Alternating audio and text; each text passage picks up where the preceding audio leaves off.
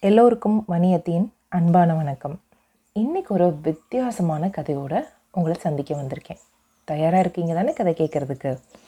இந்த கதையை எழுதினது கோமா கோதண்டம் ஐயா. நிறைய கதைகள் எழுதின வயதான ஒரு தாத்தா இவர். இவருடைய குடும்பத்தில் எல்லாருமே எழுத்தாளர்களாக இருக்கிறாங்க. இவர் எழுதின இப்போ பவளப்பாறை அப்படிங்கிற லேட்டஸ்டான ஒரு கதையை உங்களுக்கு சொல்ல போகிறேன் தூத்துக்குடியில் இருக்கிற சுற்றுச்சூழல் பாதுகாப்பு அமைப்பு இந்த கடலில் தீவுகள் மாதிரி இருக்கிற பவளப்பாறைகளை பாதுகாக்கிறதுக்காக ஒரு மீட்டிங் நடத்துச்சு அதில் வந்துட்டு க- உங்களை மாதிரி பசங்க பொண்ணுங்க அப்புறம் கல்லூரியில் படிக்கக்கூடிய அண்ணா அக்கா எல்லாரும் ஒரு அறுபது பேருக்கு மேலே அங்கே வந்து சேர்ந்தாங்க.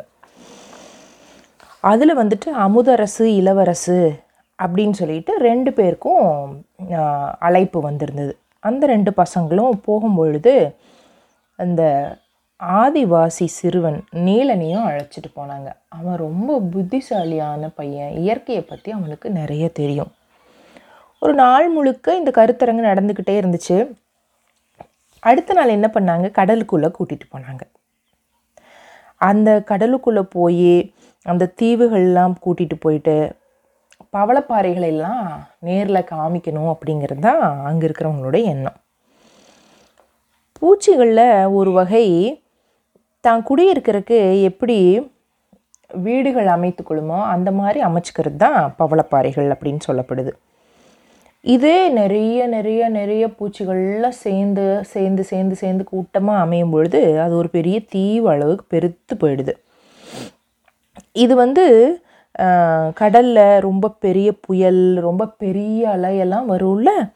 அப்படி அலை வரும்போது கூட அந்த பெரிய கடற்கரை பகுதி சேதமடையாமல் இது பார்த்துக்குது அப்படின்னு சொல்கிறாங்க ஆனாலும் கொஞ்சம் மனுஷங்க இந்த பவளப்பாறைகளை வெட்டி வேறு வேறு பயன்பாட்டுக்கு வெளிநாடுகளுக்கெல்லாம் கடத்திடுறாங்க. அதை தடுக்கணும்னு அந்த கருத்தரங்களை பேசிகிட்டு இருந்தாங்க. அப்போது அந்த ப கப்பல் போல் பெரிய படகுல இவங்க எல்லாரும் ஏறி அந்த பவளப்பாறை தீவுகளெல்லாம் பார்க்கறக்காக போகிறாங்க அப்போ ஒரு ஒரு மாணவர்கள்கிட்டையும் ஒரு அரை கிலோ அளவு பவளப்பாறை துண்டுகளை ஒரு பையில் வைத்து கொடுத்தாங்க. அவங்க அதெல்லாம் வாங்கிட்டு பவளத்தீவில் இறங்குறாங்க.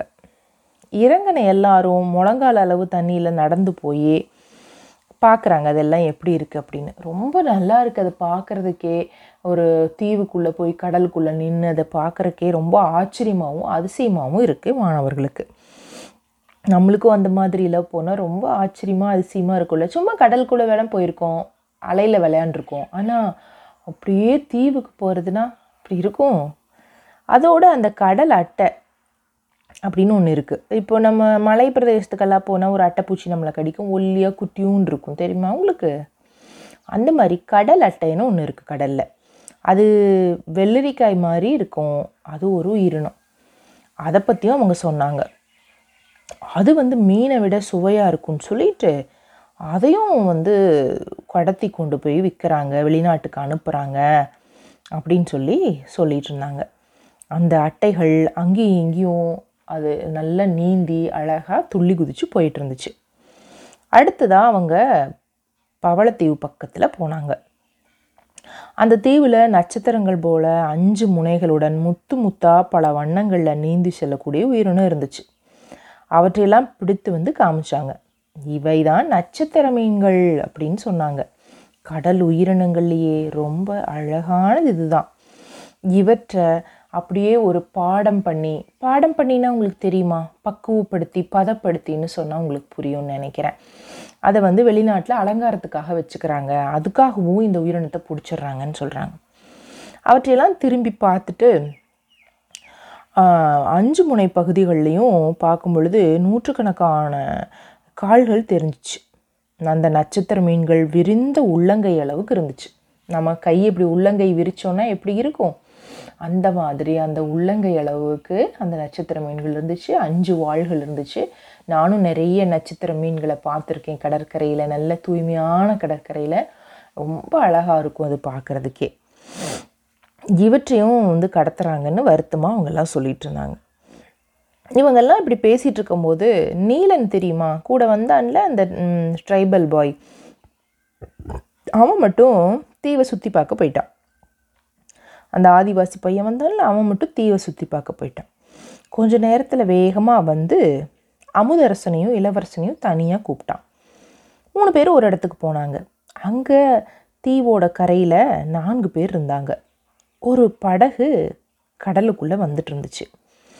அங்கே வச்சிருந்த ரெண்டு சாக்குள்ளையும் கடல் அட்டைகளும் ரெண்டு சாக்கில் நட்சத்திர மீன்களும் இருந்துச்சு.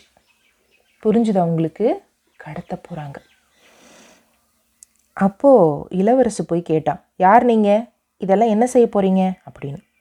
அதுக்கு அங்கேருந்து அவன் கேட்டான் கேட்டான் அதை கேட்க நீங்கள் யார்? அப்படின்னு. இப்போது அரசு அதிகாரிங்க இதை பற்றி தான் பேசிகிட்ருக்காங்க அவங்க இங்கே வந்து பார்த்தா அவ்வளோதான் உங்களை பிடிச்சி ஜெயிலில் போட போகிறாங்க அதுக்குள்ளே இந்த நாலு சாக்கில் இருக்கிறத இப்படியே கடலில் விட்டு போயிட்டீங்கன்னா நல்லது.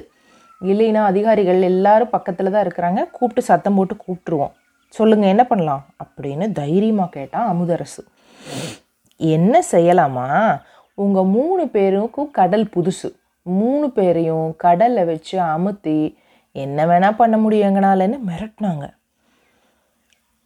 நீங்கள் எங்களை வந்து கடலில் வச்சு அமுத்த போகிறீங்களா எங்களோட இருக்கிற நீலன் யாருன்னு தெரியுமா உங்களுக்கு? அவன்தான் ரொம்ப ரொம்ப பலசாலி. அவன் உங்களையெல்லாம் அடித்து துவம்சம் பண்ணிடுவான்னு சொன்னான் இளவரசு. அந்த நேரத்தில் சற்று தொலைவில் மற்ற மாணவர்களும் அதிகாரிகளும் எல்லாம் இருந்தாங்க இல்லையா? அவங்கெல்லாம் இங்கே வந்தாங்க.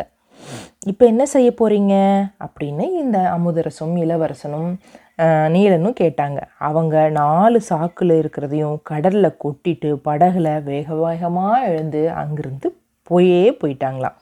அதுக்கப்புறம் அந்த சாக்கிலிருந்து கொட்டப்பட்ட அந்த அட்டைகளும் கடல் அட்டைகளும் நட்சத்திர மீன்களும் கடலுக்குள்ளே சந்தோஷமாக துள்ளி ஓடிச்சான் அதை மூணு பேரும் சந்தோஷமாக பார்த்துட்ருக்கவும் அவங்களோட நண்பர்களும் அதிகாரிகளும் ஆசிரியர்களும் வந்து சேர்ந்தாங்களாம் அதுக்கப்புறம் அங்கேருந்து அவங்க கிளம்பி போயிட்டாங்களாம் கதை முடிஞ்சு போச்சான் இன்னும் நிறைய கதைகளோட பாடல்களோட வணியத்தை உங்களை சந்திக்கிறேன். அது வரைக்கும் நன்றி வணக்கம்.